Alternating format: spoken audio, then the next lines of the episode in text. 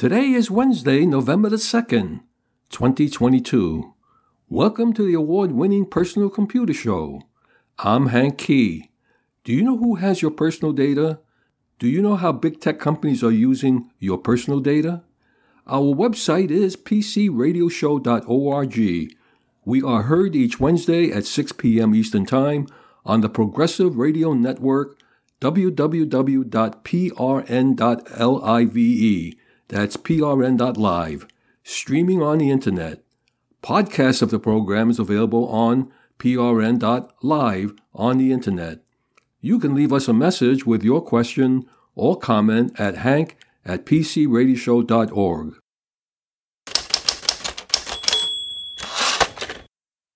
Amazon is building a new factory in the Seattle suburb of Kirkland, Washington, to support manufacturing of its Project Kuiper internet satellites. Project Kuiper is Amazon's plan to launch 3,000 plus internet satellites into low Earth orbit to extend high speed broadband internet access around the globe. Amazon said it will open a new plant in a Seattle suburb to build satellites for Project Kuiper. Unveiled in 2019, Project Kuiper is Amazon's plan to build a network of 3,236 satellites in low Earth orbit to provide high speed broadband internet. In 2020, the Federal Communications Commission authorized Amazon to operate the satellite internet system. In order to meet its target of getting 3,000 plus satellites into orbit, Amazon needs to build one to three satellites every single day. They have to first build the manufacturing capabilities that looks more like consumer electronics or automobiles and less like traditional space industry. Although Amazon has not said when the Kuiper launch campaign will begin, FCC rules require the company to deploy half of its planned satellites within six years. Amazon had said its plans to invest more than $10 billion into building Project Kuiper, and it already has a 219,000 square foot research and development facility based in Redmond, Washington. The Redmond site has developed prototypes and assisted with commercial satellite production, but Amazon said they need to operate on a much larger scale. The new 172,000 square foot factory will be located in the nearby city of Kirkland, Washington. It's expected to create more than 200 jobs in the Puget Sound region. The additional plant capacity will enable Amazon to enter the second phase of its manufacturing process. Since receiving FCC approval, Amazon has ramped up work on its first two prototype satellites called Kuiper Sat 1 and Kuiper Sat 2. Amazon said in November of 2021 that it hoped to launch those prototypes with ABL Space on its RS 1 rocket in late 2022. But earlier this month, Amazon said United Launch Alliance would carry the satellites on their debut flight, delaying the launch to early next year. Amazon has started integration and final assembly of its first two prototype satellites, and it should be completed by the end of this year. Amazon Internet Satellite Service will be in direct competition to SpaceX Starlink Internet Service. The Global Low Earth Orbit, otherwise known as LEO, satellite's market size is expected to grow. Growing demand for telecommunications drove the growth of the low Earth orbit satellites market. Satellite links are the primary means of connectivity to remote and far flung regions of a country, and they are the backup links for a large number of terrestrial connectivity services on the mainland. They can distribute signals from one point to many locations. As such, satellite technology is ideal for point to multi point communications, such as broadcasting. For example, in 2022, companies such as SpaceX, Amazon, OneWeb, and Telesat announced the launch of large systems of low Earth orbit satellites to provide internet access.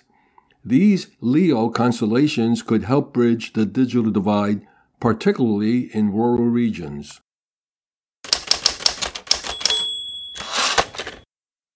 Comcast wants internet users to pay more because customers' growth has stalled. New signups are scarce, and Comcast has a problem. It isn't signing up many new broadband customers. But Comcast also has a solution get more money from existing subscribers. Comcast failed to add any broadband customers in the second quarter of this year, holding steady at over 32 million residential and business internet customers combined. In its last earnings report, Comcast said it gained only 14,000 broadband users in the last quarter, and Comcast also lost 561,000 video customers and 316,000 VoIP phone customers.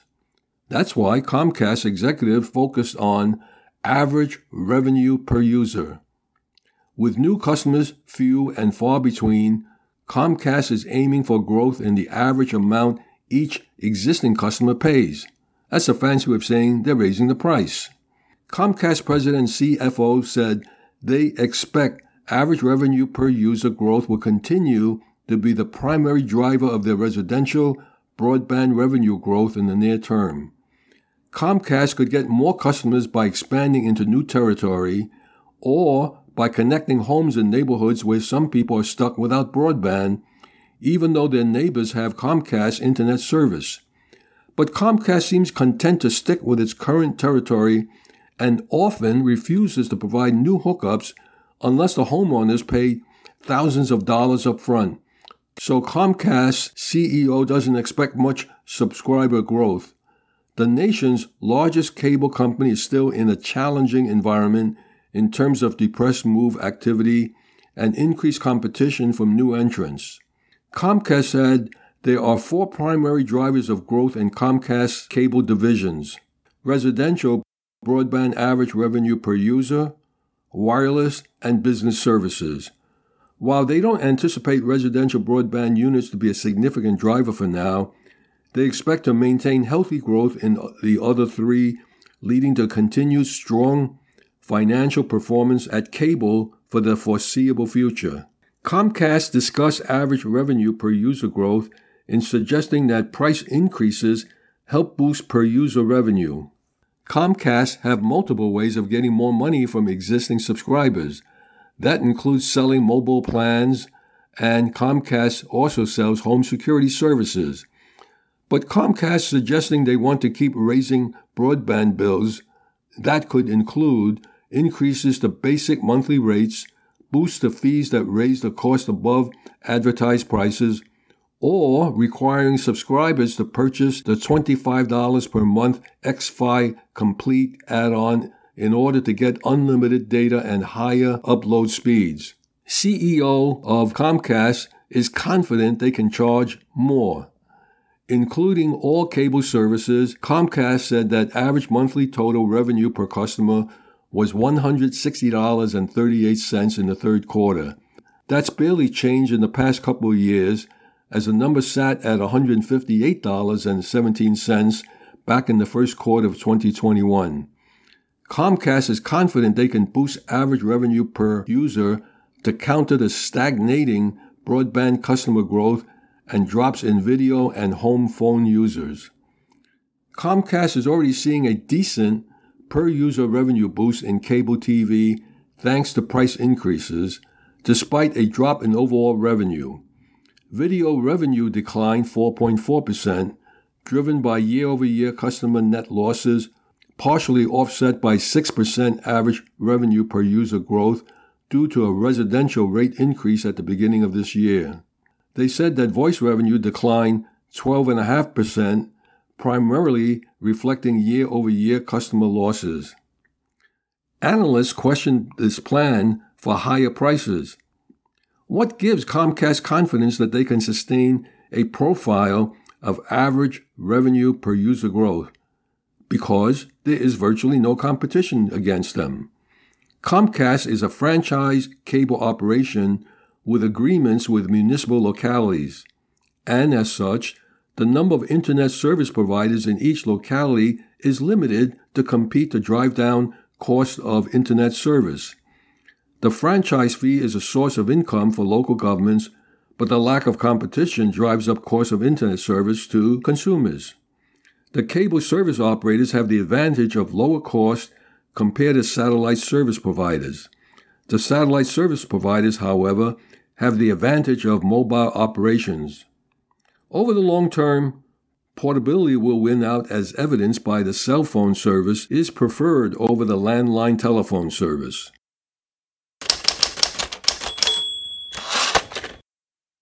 How Google alerted Californians to an earthquake before it hit. People with Android phones got a notification that a trembler was about to rock Silicon Valley. Android phones around San Francisco Bay buzzed with an alert last Tuesday morning about a 4.8 magnitude earthquake was about to hit. You may have felt shaking, some of the messages read. More than a million Android users saw the alert, and for some, it arrived seconds before the ground even started moving. It's not the first time Android devices have received these alerts, says the project lead for Android Earthquake Alert System. But because the Bay Area is so densely populated, the alert hit enough phones that the larger public took notice. Earthquakes have historically come without warning, catching people off guard and leaving them with no advance notice to drop and take cover. Alerts like this aim to take some of the unpredictability out of earthquakes, even if it's just for a few seconds.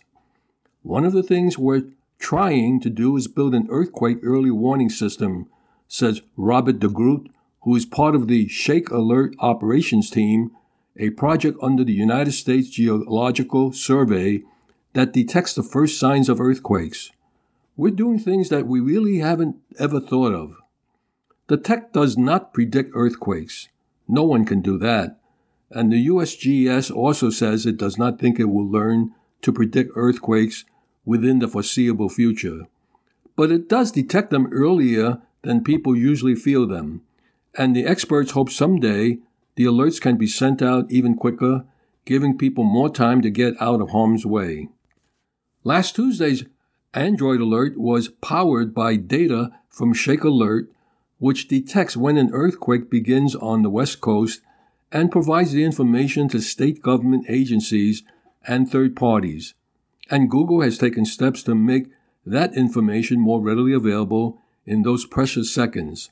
First, the company rolled the alert into its own system, sending push notification to people with Android phones who are in the area of an earthquake without them having to download a separate app. And here's how it works. When an earthquake occurs, it sends softer seismic waves known as P waves through the ground. Not everyone in the earthquake's area will feel these, but a network of 1,300 USGS sensors do.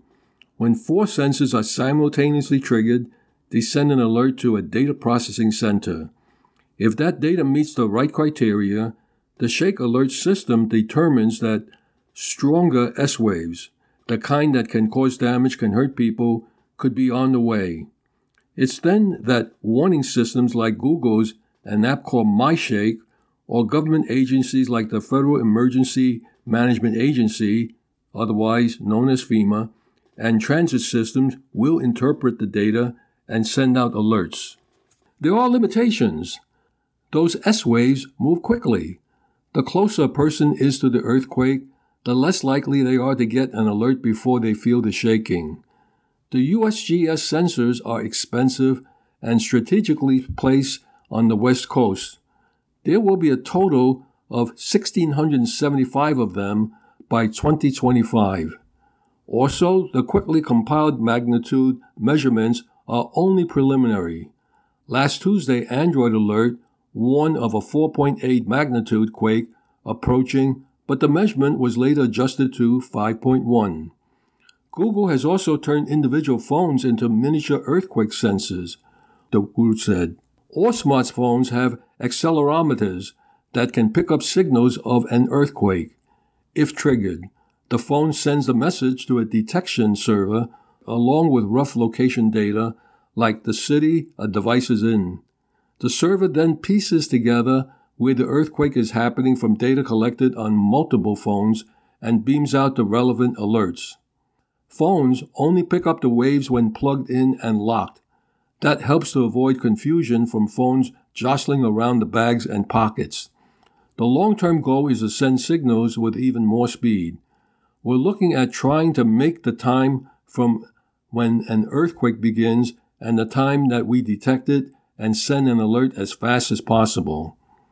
Equipping phones to pick up the signal is a cheaper and quicker solution than planting large sensors 10 feet underground in other earthquake prone areas. But it's one that requires people and their phones to be present closer to the quakes. And that's not always the case. Still, all of these sensors underground and in your pocket do provide novel and unprecedented warnings and crucial seconds to drop and cover, something people must do quickly as possible. People typically don't feel an earthquake until it's already happening. You're now in a situation where you're in the middle of it, but doing something before shaking arrives is something that's relatively new. So we're really looking at the best way to get people to do that. Well, on a personal note, my daughter called last week that she was two miles from the earthquake center. It was a registered 5.1 quake. She and her work colleagues had no early warning of the shock. When I referenced this news item to her, she said, Hey, Dad, most people she knew did not get an early warning from Google. Why? She reminded me that most of her friends live in Silicon Valley and have iPhones and not Android phones.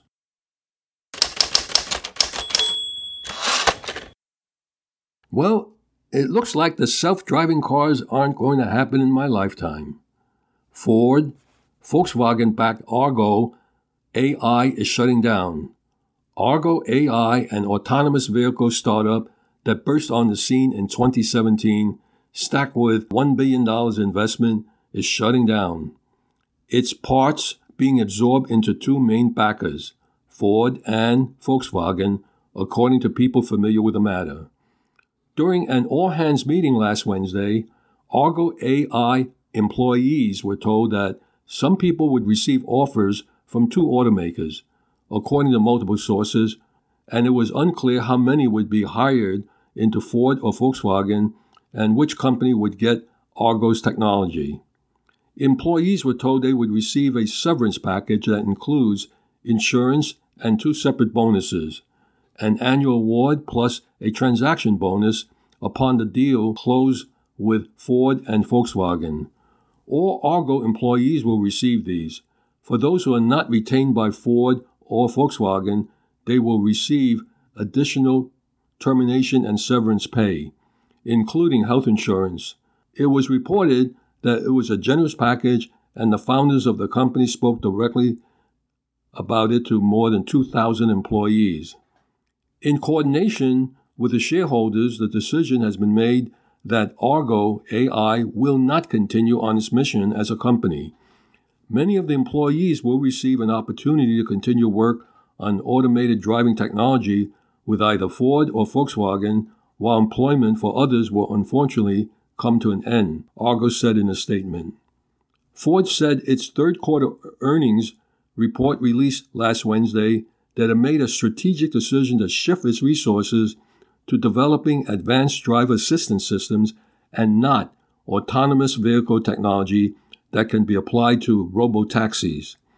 The company said it recorded a $2.7 billion non cash pre tax impairment on its investment in Argo AI, resulting in an $827 million net loss for the third quarter. That decision appears to have been fueled by Argo's inability to attract new investors. Ford CEO Jim Farley acknowledged that the company anticipated being able to bring autonomous vehicle technology broadly to market by 2021. It didn't happen. Volkswagen, Argo's other primary backer, has also indicated plans to shift resources and will no longer invest in Argo AI. The company said it will use its software unit, Cariad, to drive forward development of highly automated and autonomous driving together with Bosch and in the future in China with Horizon Robotics. Argo was founded in 2016 and the company came out of stealth in February 2017 when Ford announced it would invest a billion dollars over five years into Argo. Since then, the company has raised more than $2.6 billion, primarily from Ford and Volkswagen, in a pursuit to develop, test, and eventually commercialize its automated driving system. The promises around commercializing AV technology have proven more difficult than expected. A wave of consolidation washed over the industry with companies folding, being absorbed into other companies, including Apple. Just last month, the company revealed an ecosystem of products and services to design to support commercial delivery and robotaxi operations. The products, a list that includes fleet management and software, data analytics, high definition mapping, and cloud based communication tools, stretches far beyond the self driving system that allows a vehicle to navigate city streets without a human driver behind the wheel. Argo appeared to be telling the world it was open for business. Although in 2016 many industry leaders expected the autonomous vehicle to be commonplace on highways in the early 2020s, this doesn't seem likely when they made their predictions. Automotive executives were likely caught up in the AI hype. Now that the conversation around AI in the enterprise is more informed, executives are walking back on their initial statements because they now understand how difficult machine learning projects are in general, let alone those for self driving cars. It makes sense that despite the massive amounts of venture capital in the space, self driving technology is still a long way off before they become available to people at any legitimate scale. The other consideration is that self driving adoption timelines depend heavily on the regulatory developments in the next few years. Autonomous vehicles require both the right legal and technological frameworks. There are serious liability concerns when machines operate themselves in a potentially dangerous environment. Obviously, a car company doesn't have much incentive to mass produce a true self driving car if there is nowhere they can legally drive, or if the legal liability they bear would be considered too risky. Regulations regarding AI are likely only going to grow in number and complexity, making it difficult for companies to navigate how they use the technology. The net of all this effort is that, as I said before, the autonomous automobile is not going to happen in my lifetime.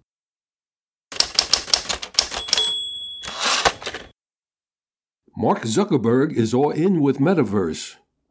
When it comes to the autonomous self driving electric car, virtually all the major car makers have thrown in the towel. The promises around commercializing autonomous vehicle technology have proven more difficult than expected. After more than five years of development, most car manufacturers have either suspended or ended all work for a fully autonomous vehicle. It was draining massive amounts of financial capital. In the case of the metaverse, however, Mark Zuckerberg is all in. Within a 52 week period, the stock price of Meta has gone from a high of $384 a share down to $93 a share at the end of October. Mark Zuckerberg addressed his metaverse doubters with a statement Look, I get that a lot of people might disagree with this investment, but from what I can tell, I think this is going to be a very important thing. People will look back a decade from now and talk about the importance of the work being done here. One Wall Street analyst said, The problem is that a decade is a long time from now. Zuckerberg is losing faithful supporters quickly. I think, kind of summing up how investors are feeling right now, is that there are just too many experimental bets versus proven bets. The numbers are staggering. Meta Reality Labs division lost over $21 billion over a three year period. It made only $285 million in revenues for the quarter, a nearly 50% drop attributed primarily to weaker sales of the Quest 2 headset that got a $100 price hike in August. The next version of that headset is currently planned for release in the second half of next year, and Meta just released its Quest Pro this week a pricier $1,500 version marketed for work use cases. Mark Zuckerberg said, We do anticipate that Reality Labs' operating losses in 2023 will grow significantly year over year. Meta said in its earnings press release just a few days after a large shareholder publicly pressured the company to rein in its spending. Meta's stock dropped a staggering 20% after it reported a 4% drop in revenue growth. The results show Apple's ad tracking prompt has cost it over $10 billion. The advertising spending on its platform is continuing to weaken, and its stock is currently trading at a price not seen since the end of 2015. Zuckerberg is experiencing a crisis of confidence. He's betting the whole farm on metaverse. The greater population doesn't know nor care about what is metaverse. Technically, metaverse is a collective virtual shared space created by the convergence of virtually enhanced physical and digital reality. And as far as the general public is concerned, those are just buzzwords with very little relevance in the real world. The metaverse is not one single digital space. It's a collection of spaces built and sustained by a variety of different entities, metaverse companies, organizations, and digital currencies and players. Although there is still a huge amount of investment being pumped into metaverse projects by some of the world's most powerful and influential tech companies, the hype created a year or so ago has not been sustained. The numbers show that it isn't going quite the same way as, say, the pandemic induced video conferencing boom, which seems to have a bit more staying power. According to recent reports, Meta shares are down 62% so far this year, and the company's Horizon Worlds game is failing to live up to expectations. Decentraland's Mana tokens is off 81% year to date, and the active user bases of several platforms are being called into question. The Gartner Group predicts that we'll spend at least one hour a day in the metaverse by 2026 but not everyone is confident will be able to spend long periods of time in virtual environments. Amid economic strife, it's becoming increasingly hard to predict the fate of metaverse companies and the ecosystems of virtual environments they've recently built.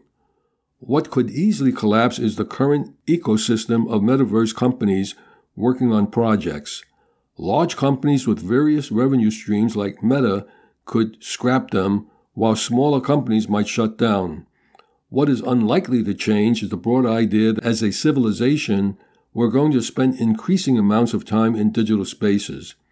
But they will need to be sufficiently immersive and collaborative, both from an entertainment and work perspective, to make it worth our time.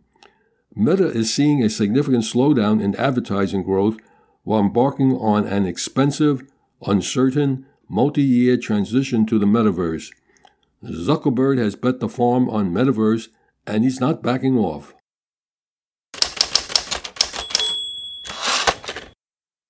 Facebook is imploding. Facebook is draining money in pursuit of a metaverse that seemingly no one wants. In a little over one year, the company has shed nearly $800 billion of its market capitalization, with most of that coming these past eight months. The company's pivot to the metaverse complete with a name change to Meta Platforms Inc., has resulted in its hemorrhaging money while its core products, Facebook, Instagram, and WhatsApp, all seem to have very real vulnerabilities. Reality Labs, which is Facebook's metaverse fantasy team, has burned through $21 billion in three years. By all indicators, the metaverse is a wasteland. Zuckerberg promises that this new world he's building should be ready in 10 to 15 years. Zuckerberg's obsession with the metaverse is one major problem, but there are fundamental issues plaguing the company's core business. Meta isn't going to just be able to effortlessly maintain the massive money printing factories that are Facebook and Instagram, and there is even reason to worry about WhatsApp's future as the world's most popular messenger. Facebook's core advertising business as flagging warning signs. Facebook warned that Apple's 2021 privacy changes to its iOS operating system, which makes it harder for third parties like Facebook to harvest data to target users. This would be a significant headwind to the tune of $10 billion in advertiser revenues this year. Apple announced yet another change that would also hit Facebook. Apple said it would consider buying ads within the Facebook app to be a digital purchase subject to Apple's App Store 30% commission. It's too early to say how much this will affect Facebook, but it will. Facebook users in the United States are aging and is specifically not being used by American teens. Instagram is regularly held up as being a lesser disaster a platform. This is a major impact for a company that once threw its weight around with confidence and attempted to, monopolize as much of life outside of the Facebook app. At one point, Facebook even tried to monopolize the global monetary system with Libra, a global cryptocurrency backed by a basket of currencies and assets and Calibra. It was quietly killed by financial authorities and is sold for scraps to a bank. Meta just may be another company rather than a world shaping monolith, having been outfoxed and outclassed and wrecked by the hubris of its chief executive. The Federal Trade Commission has already sought to block Facebook acquisitions of companies that might help it build the metaverse it so desperately needs to work at this point. Facebook's miscalculation about its ability to pursue finance as a new line of business, compounded by its miscalculation about investors' patience for the metaverse as a new line of business, compounded by Apple's ability to leverage its monopoly to damage Facebook's core business, have left Facebook weaker in the markets.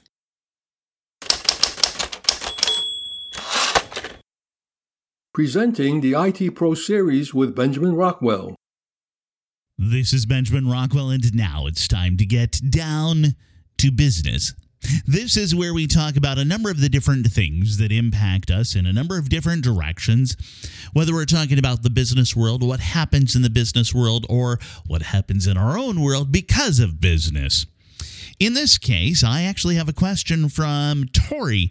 I heard that many programmers cheat and just use code from other places. All right. So eh, before we make it too simple of an answer, I'm going to note that there is this theme on the internet. It goes like this everything is a remix. And if we go along, we can look at some of the different movies over the years, and we see that this is the exact same movie the Seven Samurai, the Magnificent Seven. The Magnificent Seven is a remix, a cowboy remix of the Japanese movie, The Seven Samurai. And we see this time and time again throughout a number of different places, whether we're talking about music, where different little bits and pieces of music are repeated in many different songs all the way along throughout history we can go and we can listen to.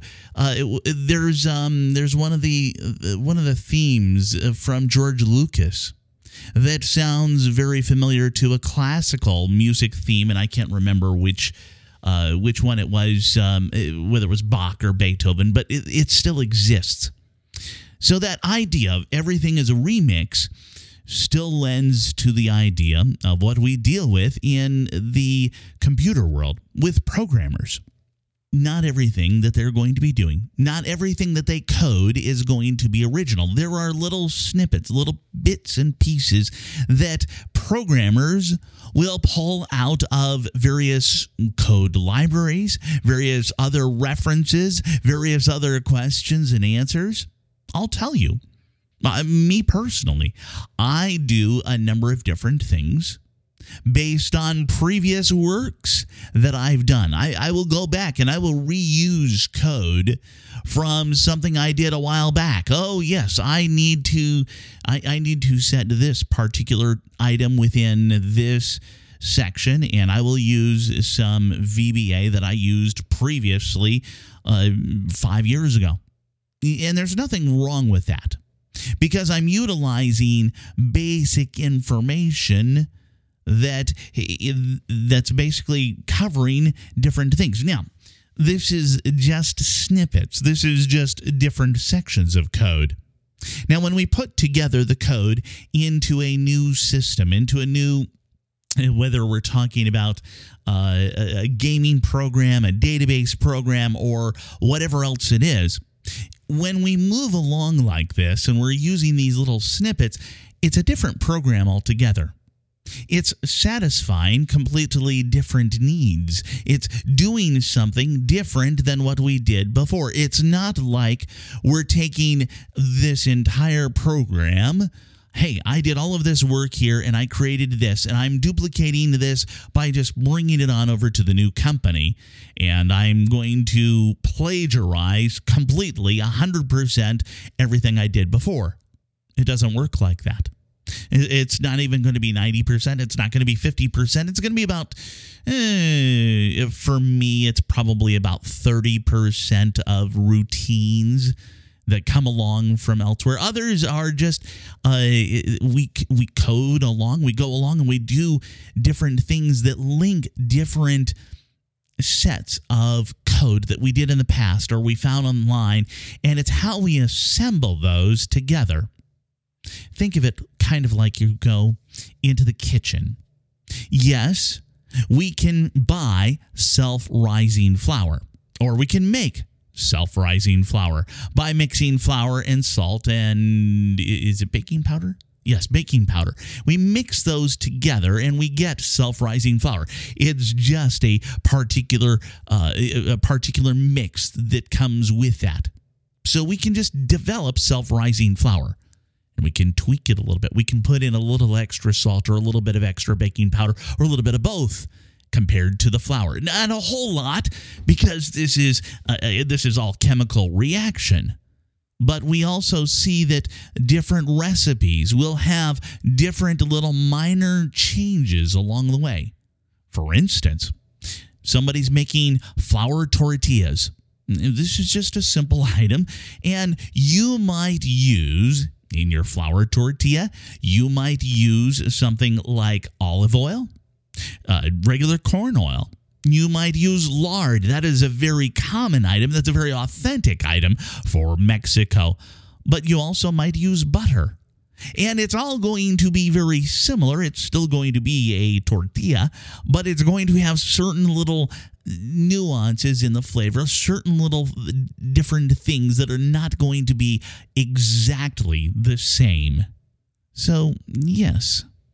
They do go along. They use code from a variety of different locations, and it's the assembly of that code. It's bringing it all together and knowing how to read it, knowing how to uh, how to debug the code, how to make it fit in with all of the rest of the things.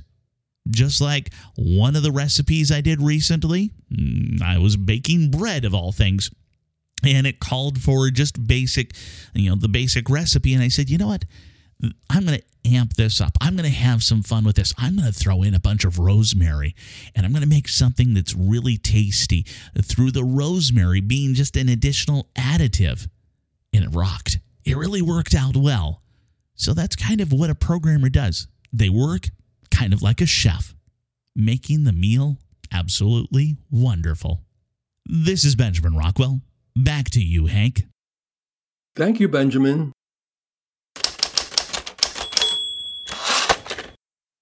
Use Microsoft PC Manager to clean up and speed up a slow computer.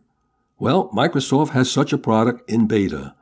The free utility, now in beta, makes it easy to remove files and free up space on your hard drive. Normally, we don't comment on beta products until they are officially released. This, however, is an exception since it's from Microsoft.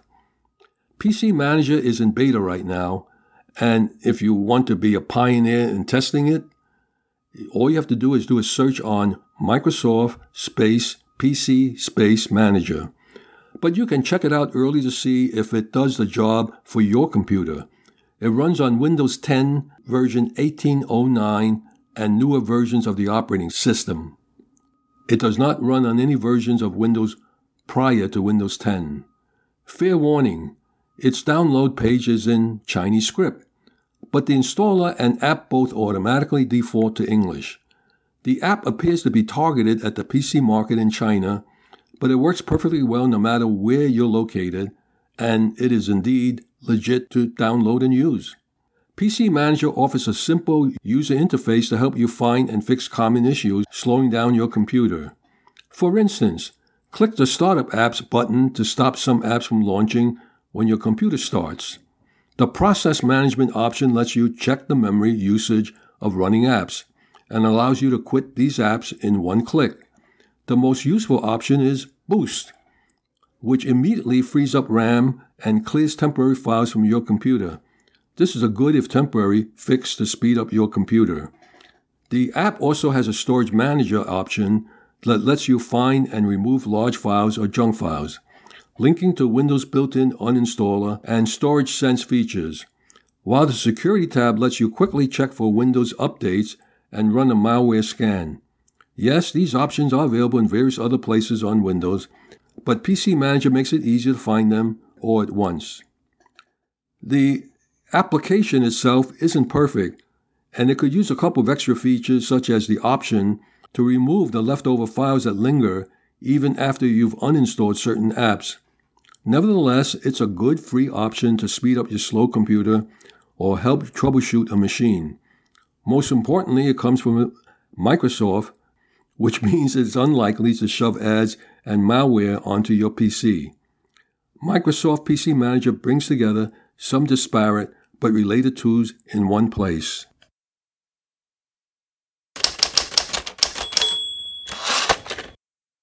The terminology Gen Z refers to the generation of Americans born from 1997 to 2012. The point and shoot digital cameras of the early 2000s are making a comeback. In the last year, these pre smartphone cameras have been popularized by celebrities on Instagram. This camera trend has taken off among Gen Z users on social media. On TikTok, there are over 124 million views with videos declaring that this is your sign to buy an old digital camera. There are also clips recommending the Sony CyberShot DSC W220, the Nikon Coolpix L15, the Samsung MV900F, and the Canon PowerShot SD1300 as the best second-hand digital cameras. There is even a video tutorial which has over 4.5 million views that shows TikTok users how to turn their iPhone into low quality 2000s digital camera by putting plastic wrap and lip balm on the lens when shooting with a flash on. This is not the first time Gen Z has looked to the camera technology of the past for inspiration. The resurgence in film photography and disposable cameras can be widely attributed to this younger subset of creators. Social media pushes younger users to produce original content and find new ways to express their online identity. Experimenting with retro camera technology is a perfect way to reinvent their photos. The rise of point and shoot digital cameras over film in recent months could also have something to do with the accessibility of this type of photography. Using a digital camera is far easier than learning to use a film camera. Moreover, film photography can quickly become a pricey endeavor with the increasing cost of developing film. While the point and shoot digital cameras may seem outdated and redundant, Using this pre smartphone technology is genuinely compelling and nostalgic for Gen Zs. As a product, these digital cameras were as exciting in the early 2000s as the latest iPhone is now, and younger users are able to appreciate this fact even if it was before their time. When you're taking pictures, you can't immediately post it to social media. There's something so refreshing about taking a picture and waiting. The popularity of the 2000 digital camera aesthetics can also be linked to the many trends that have seen Gen Zs rebelling against the highly edited picture perfect photos commonly seen on social media. Younger users are drawn to the imperfect and authentic images taken on old point and shoot digital cameras. Celebrities are now deliberately shooting images through an intentionally imperfect lens to appeal to this sentiment. Then again, perhaps it was also inevitable that point and shoot digital cameras would make a comeback in modern society's cyclical culture. Because there was no used market for point and shoot cameras of 20 years ago, I've accumulated a, a drawer full of them gathering dust. Well, I think I'm going to dust off my Pentax Optio S, which is a 3.2 megapixel camera that fits inside an Altoids can, and put it in my shirt pocket to be used as a street camera. It can still take pretty decent, acceptable postcard size pictures.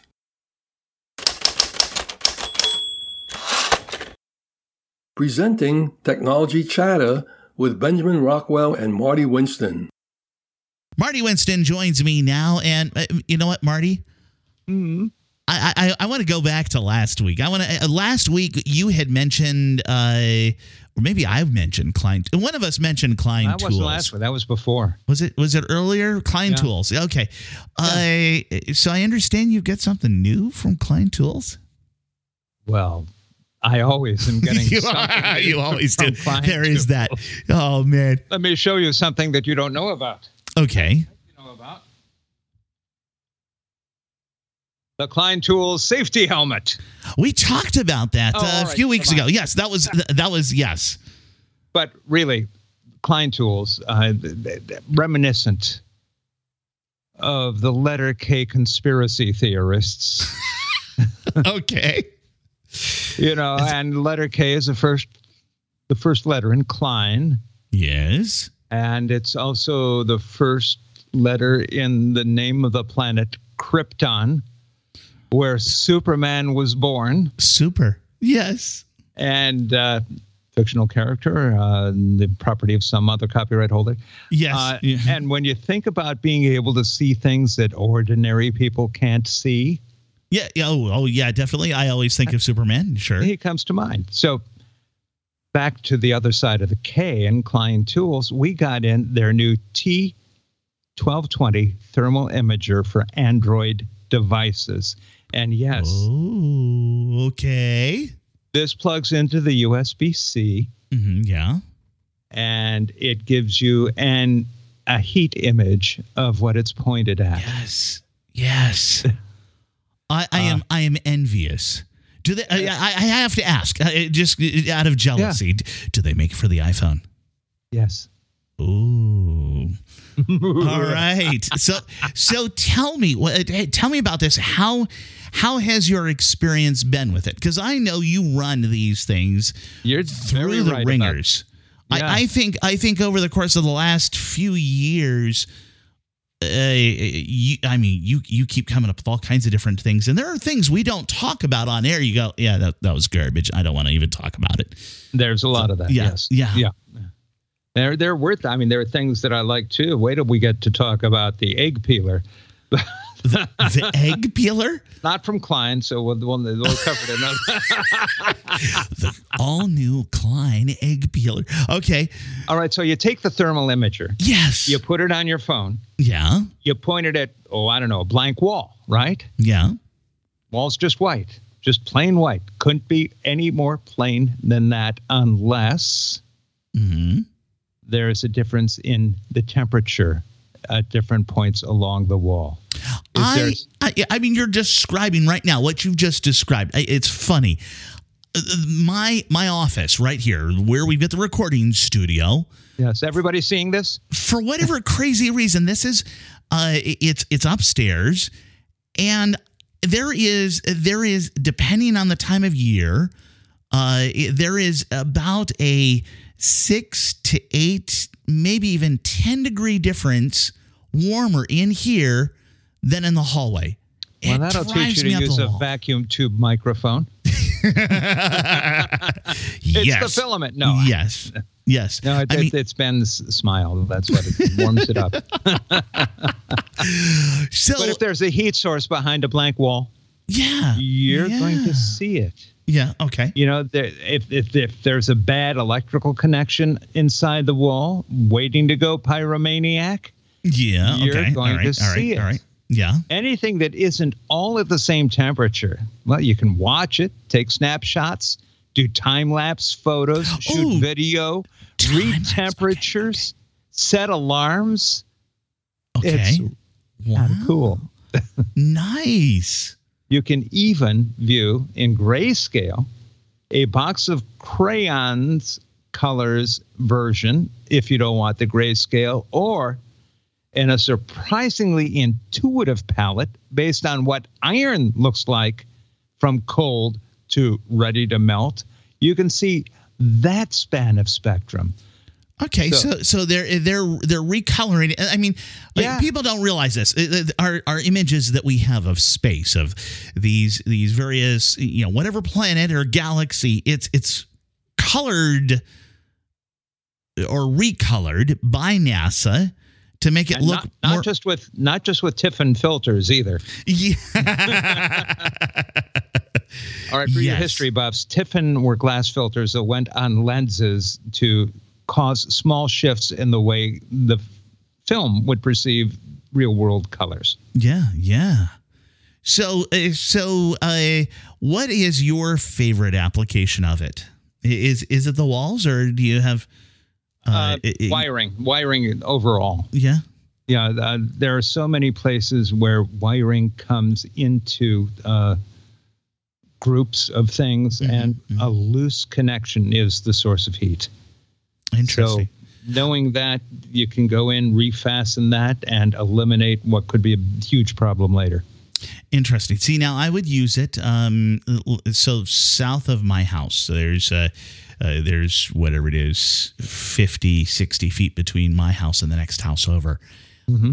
We we get tons of animals that go through there. Uh, we've we've had foxes, rabbits, deer, uh, and I would be watching for those. That that would be my whole thing. I bet those just like light up. You want a night vision scope. That's what you want. I'm I'm a little too close to the city to do that. But oh well, uh, it, it's it's okay. It's a good thing. I, you know, it's good for that. I think the other thing is it, you and I both have a lot of uh, equipment in cabinets.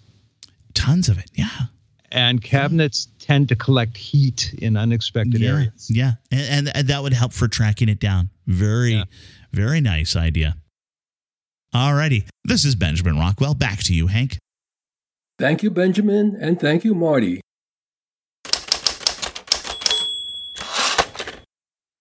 Public service announcements. Computer Club meetings in the New York, New Jersey, Connecticut tri state region.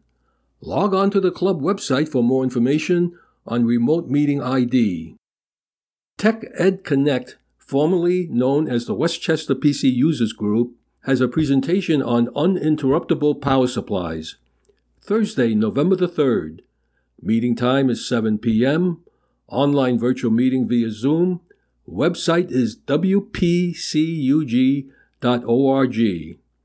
The Amateur Computer Group of New Jersey has a meeting on Friday, November the 4th. Meeting time is 8 p.m. Online virtual meeting via Jitsi. Website is acgnj.org.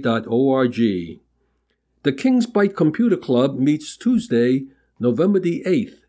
Meeting time is 7 p.m. Park Plaza Restaurant, located at 220 Cadman Plaza West in Brooklyn. For more information, 347 278 7320. The New York Amateur Computer Club meets Thursday, November the 10th at 7 p.m. Presentation is Lightning Talks. Online virtual meeting via Zoom, and the website is nyacc.org. The Long Island Macintosh Users Group has a meeting on Friday, November the 11th Meeting time is 7 p.m. Online virtual meeting via Zoom. Website is limac.org. Happy computing!